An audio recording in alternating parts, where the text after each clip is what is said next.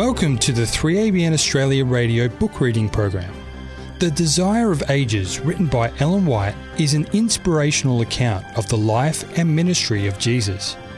What you are about to hear is a dramatized audio version of this book, created by Nancy Hamilton Myers.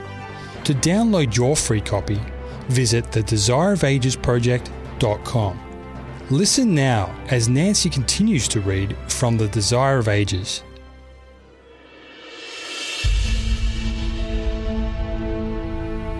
The Desire of Ages, chapter 71 A Servant of Servants.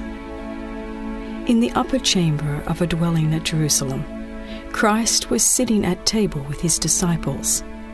They had gathered to celebrate the Passover. The Saviour desired to keep this feast alone with the twelve. He knew that his hour was come. He himself was the true paschal lamb and on the day the Passover was eaten, he was to be sacrificed. He was about to drink the cup of wrath. He must soon receive the final baptism of suffering. But a few quiet hours yet remained to him, and these were to be spent for the benefit of his beloved disciples. The whole life of Christ had been a life of unselfish service, not to be ministered unto, but to minister, had been the lesson of his every act. But not yet had the disciples learned the lesson. At this last Passover supper, Jesus repeated his teaching by an illustration that impressed it forever on their minds and hearts. The interviews between Jesus and his disciples were usually seasons of calm joy, highly prized by them all. The Passover suppers had been scenes of special interest, but upon this occasion, Jesus was troubled. His heart was burdened, and a shadow rested upon his countenance. As he met the disciples in the upper chamber, they perceived that something weighed heavily upon his mind, and although they knew not its cause, they sympathized with his grief. As they were gathered about the table, he said in tones of touching sadness, With desire, I have desired to eat this Passover with you before I suffer. For I say unto you, I will not any more eat thereof until it be fulfilled in the kingdom of God. And he took the cup and gave thanks and said, Take this and divide it among yourselves.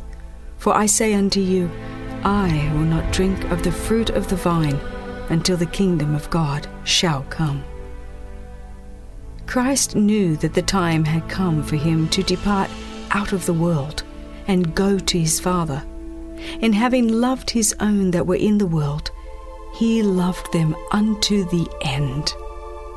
He was now in the shadow of the cross, and the pain was torturing his heart.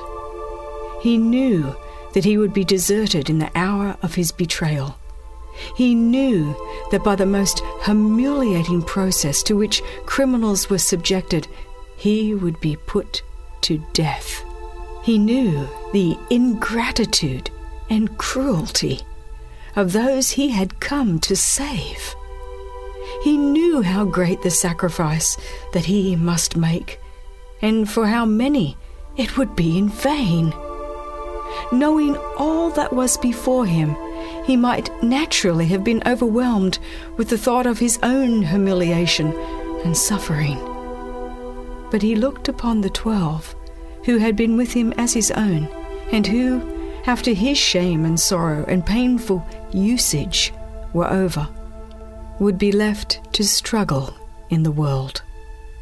His thoughts of what he himself must suffer were ever connected with his disciples. He did not think of himself. His care for them was uppermost in his mind. On this last evening with his disciples, Jesus had much to tell them. If they had been prepared to receive what he longed to impart, they would have been saved from heart-breaking anguish, from disappointment and unbelief. But Jesus saw that they could not bear what he had to say. As he looked into their faces, the words of warning and comfort were stayed upon his lips. Moments passed in silence. Jesus appeared to be waiting. The disciples were ill at ease. The sympathy and tenderness awakened by Christ's grief seemed to have passed away. His sorrowful words, pointing to his own suffering, had made little impression. The glances they cast upon each other told of jealousy and contention. There was a strife among them, which of them should be accounted the greatest. This contention, carried on in the presence of Christ, grieved and wounded him. The disciples clung to their favorite idea that Christ would assert his power and take his position on the throne of David. And in heart, each still longed for the highest place in the kingdom. They had placed their own estimate upon themselves and upon one another, and instead of regarding their brethren as more worthy, they had placed themselves first.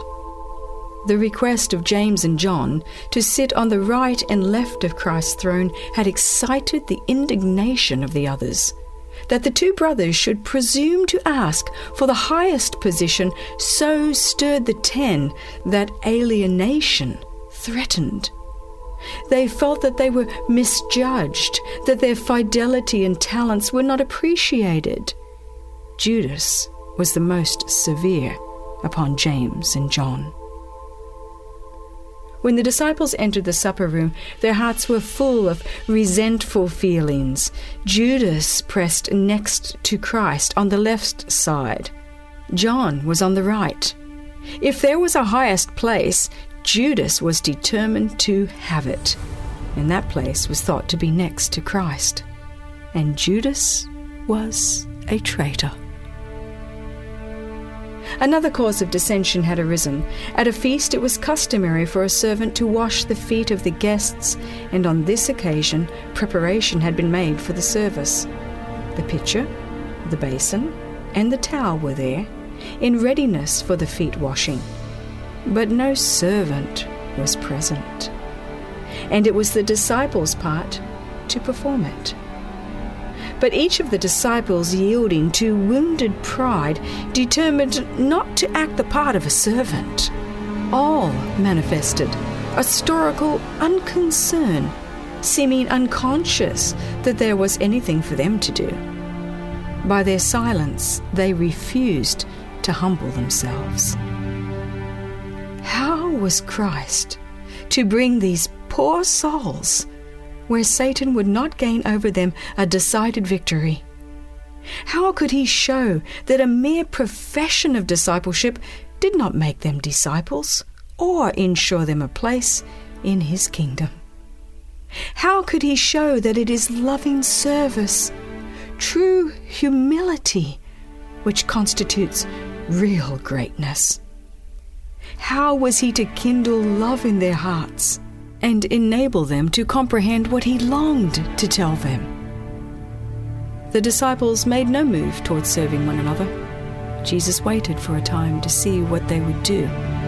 Then he, the divine teacher, rose from the table. Laying aside the outer garment that would have impeded his movements, he took a towel and girded himself. With surprised, interest, the disciples looked on and in silence waited to see what was to follow.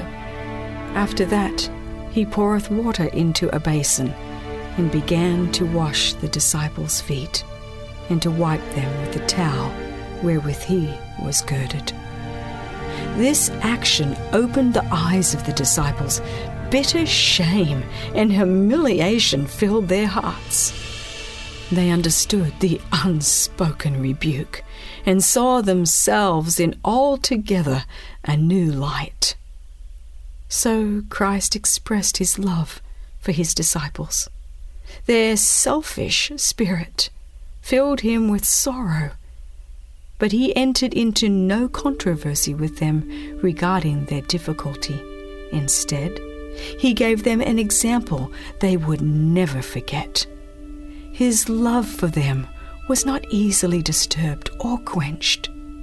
He knew that the Father had given all things into his hands, and that he came from God and went to God. He had a full consciousness of his divinity, but he had laid aside his royal crown and kingly robes and had taken the form of a servant. One of the last acts of his life on earth was to gird himself as a servant and perform a servant's part. Before the Passover, Judas had met a second time with the priests and scribes and had closed the contract to deliver Jesus into their hands. Yet, he afterward mingled with the disciples as though innocent of any wrong and interested in the work of preparing for the feast. The disciples knew nothing of the purpose of Judas. Jesus alone could read his secret. Yet, he did not expose him. Jesus hungered for his soul. He felt for him such a burden as for Jerusalem when he wept over the doomed city. His heart was crying, How can I give thee up? The constraining power of that love was felt by Judas when the Saviour's hands were bathing those soiled feet and wiping them with the towel the heart of Judas thrilled through and through with the impulse then and there to confess his sin. But he would not humble himself. He hardened his heart against repentance, and the old impulses, for the moment put aside, again controlled him. Judas was now offended at Christ's act in washing the feet of his disciples. If Jesus could so humble himself, he thought, he could not be Israel's king. All hope of worldly honor in a temporal kingdom was destroyed. Judas was satisfied that there was nothing to be gained by following Christ. After seeing him degrade himself, as he thought, he was confirmed in his purpose to disown him and confess himself deceived. He was possessed by a demon, and he resolved to complete the work he had agreed to do in betraying his Lord. Judas, in choosing his position at table, had tried to place himself first, and Christ, as a servant, served him first. John, toward whom Judas had felt so much bitterness, was left till the last. But John did not take this as a rebuke or slight. As the disciples watched Christ's action, they were greatly moved. When Peter's turn came, he exclaimed with astonishment, Lord, dost thou wash my feet? Christ's condescension broke his heart. He was filled with shame to think that one of the disciples was not performing this service. What I do, Christ said, thou knowest not now, but thou shalt know hereafter. Peter could not bear to see his Lord, whom he believed to be the Son of God, acting the part of a servant. His whole soul rose up against this humiliation. He did not realize that for this Christ came into the world. With great emphasis, he exclaimed, Thou shalt never wash my feet. Solemnly, Christ said to Peter, If I wash thee not, thou hast no part with me. The service which Peter refused was the type of a higher cleansing. Christ had come to wash the heart from the stain of sin. In refusing to allow Christ to wash his feet, Peter was refusing the higher cleansing included in the lower. He was really rejecting his Lord. It is not humiliating to the Master to allow him to work for our purification. The truest humility is to receive with a thankful heart any provision made in our behalf, and with earnestness do service for Christ. At the words, If I wash thee not, thou hast no part with me, Peter surrendered his pride and self will. He could not endure the thought of separation from Christ. That would have been death to him. Not my feet only, he said, but also my hands and my head. Jesus said to him, He that is washed needeth not save to wash his feet, but is clean every whit. These words mean more than bodily cleanliness. Christ is still speaking of the higher cleansing as illustrated by the lower. He who came from the bath was clean, but the sandaled feet soon became dusty and again needed to be washed. So Peter and his brethren had been washed in the great fountain opened for sin and uncleanness. Christ acknowledged them as his. But temptation had led them into evil, and they still needed his cleansing grace. When Jesus girded himself with a towel to wash the dust from their feet, he desired by that very act to wash the alienation, jealousy, and pride from their hearts. This was of far more consequence than the washing of their dusty feet. With the spirit they then had, not one of them was prepared for communion with Christ. Until brought into a state of humility and love, they were not prepared to partake of the Paschal Supper or to share in the memorial service which Christ was about to institute. Their hearts must be cleansed. Pride and self seeking create dissension and hatred. But all this Jesus washed away in washing their feet. A change of feeling was brought about. Looking upon them, Jesus could say, Ye are clean. Now there was union of heart, love for one another. They had become humble and teachable. Except Judas. Each was ready to concede to another the highest place. Now, with subdued and grateful hearts, they could receive Christ's words. Like Peter and his brethren, we too have been washed in the blood of Christ. Yet, often through contact with evil, the heart's purity is soiled. We must come to Christ for his cleansing grace. Peter shrank from bringing his soiled feet in contact with the hands of his Lord and Master. But how often we bring our sinful, polluted hearts in contact with the heart of Christ. How grievous to him is our evil temper, our vanity and pride. Yet, all our infirmity and defilement we must bring to him. He alone can wash us clean. We are not prepared for communion with him unless cleansed by his efficacy. Jesus said to the disciples, Ye are clean, but not all. He had washed the feet of Judas, but the heart had not been yielded to him. It was not purified. Judas had not submitted himself to Christ. After Christ had washed the disciples' feet and had taken his garments and sat down again, he said to them, Know ye what I have done to you? Ye call me Master and Lord, and ye say well, for so I am. If I then, your Lord and Master, have washed your feet, ye also ought to wash one another's feet. For I have given you an example that ye should do as I have done to you.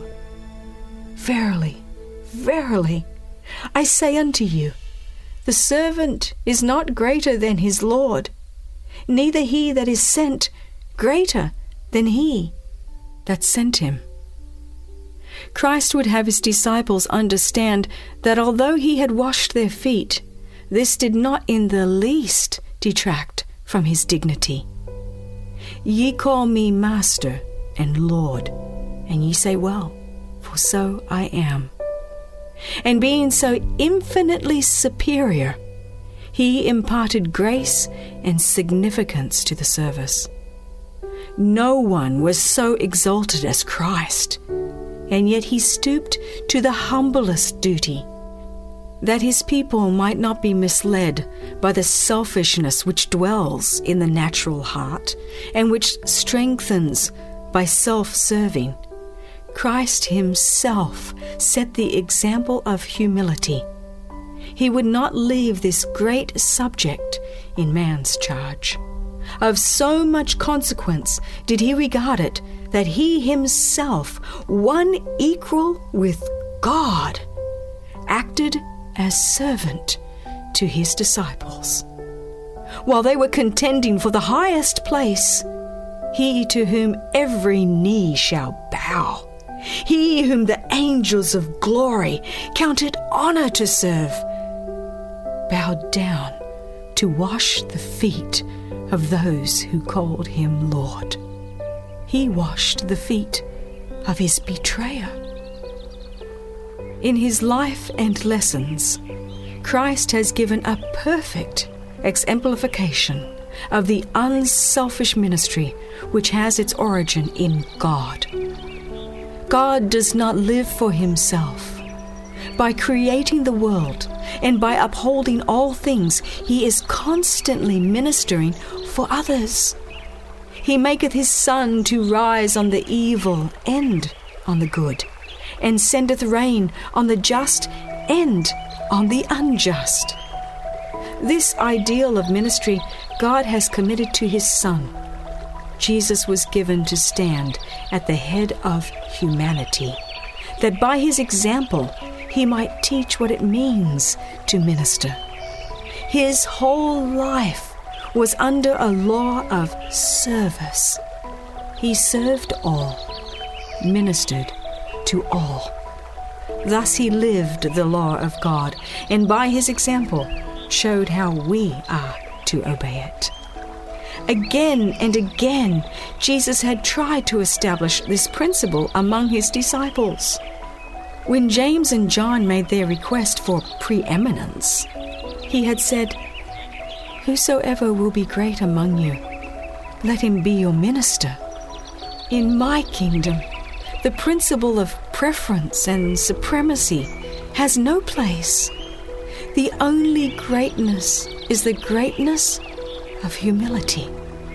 The only distinction is found in devotion to the service of others. Now, having washed the disciples' feet, he said, I have given you an example that ye should do as I have done to you. In these words, Christ was not merely enjoining the practice of hospitality. More was meant than the washing of the feet of guests to remove the dust of travel. Christ was here instituting a religious service. By the act of our Lord, this humiliating ceremony was made a consecrated ordinance. It was to be observed by the disciples that they might ever keep in mind his lessons of humility and service. This ordinance is Christ's appointed preparation for the sacramental service. While pride, variance, and strife for supremacy are cherished, the heart cannot enter into fellowship with Christ. We are not prepared to receive the communion of his body and his blood. Therefore, it was that Jesus appointed the memorial of his humiliation to be first observed. As they come to this ordinance, the children of God should bring to remembrance the words of the Lord of life and glory Know ye what I have done to you? Ye call me Master and Lord, and ye say well, for so I am. If I then, your Lord and Master, have washed your feet, ye also ought to wash one another's feet. For I have given you an example that ye should do as I have done to you. Verily, verily, I say unto you, the servant is not greater than his Lord, neither he that is sent greater than he that sent him. If ye know these things, happy are ye if ye do them. There is in man a disposition to esteem himself more highly than his brother, to work for self, to seek the highest place, and often this results in evil surmisings and bitterness of spirit. The ordinance preceding the Lord's Supper is to clear away these misunderstandings, to bring man out of his selfishness, down from his stilts of self exaltation, to the humility of heart that will lead him to serve his brother.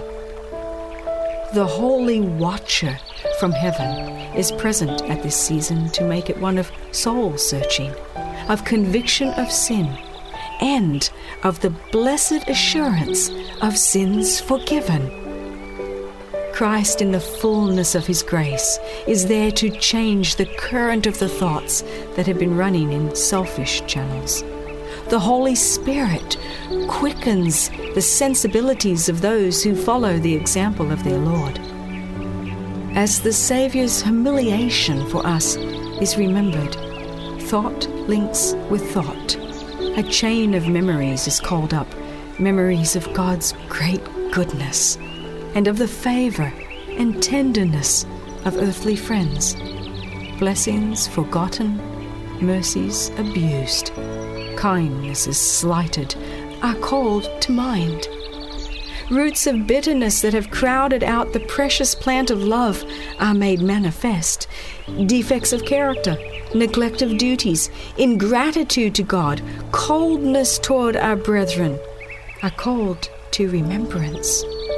Sin is seen in the light in which God views it. Our thoughts are not thoughts of self complacency, but of severe self censure and humiliation. The mind is energized to break down every barrier that has caused alienation. Evil thinking and evil speaking are put away. Sins are confessed. They are forgiven. The subduing grace of Christ comes into the soul, and the love of Christ draws hearts together in a blessed unity. As the lesson of the preparatory service is thus learned, the desire is kindled for a higher spiritual life. To this desire, the divine witness will respond. The soul will be uplifted. We can partake of the communion with a consciousness of sins forgiven the sunshine of Christ's righteousness will fill the chambers of the mind and the soul temple. We behold the Lamb of God, which taketh away the sin of the world. To those who receive the spirit of this service, it can never become a mere ceremonial. Its constant lesson will be by love, serve one another in washing the feet of his disciples, Christ gave evidence that he would do any service, however humble, that would make them heirs with him of the eternal wealth of heaven's treasure. His disciples, in performing the same rite, pledged themselves in like manner to serve their brethren. Whenever this ordinance is rightly celebrated, the children of God are brought into a holy relationship to help and bless each other. They covenant that the life shall be given to unselfish ministry, and this not only for one another.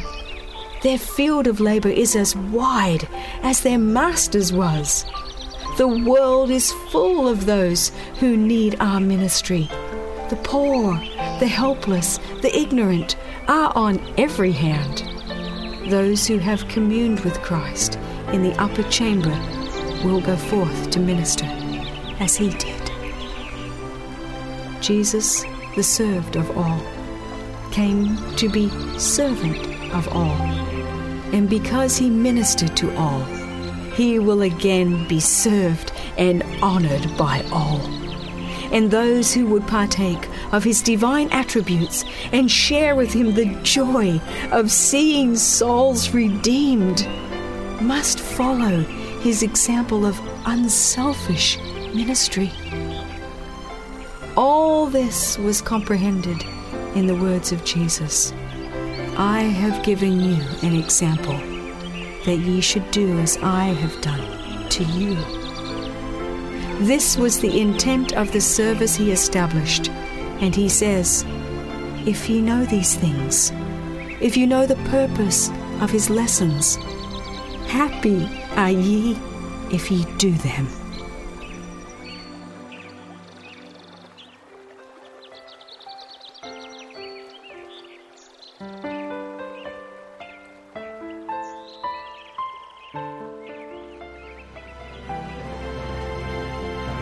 Join us next time as Nancy Hamilton Myers continues her dramatised audiobook, The Desire of Ages, written by Ellen G. White. This program has been brought to you by 3ABN Australia Radio.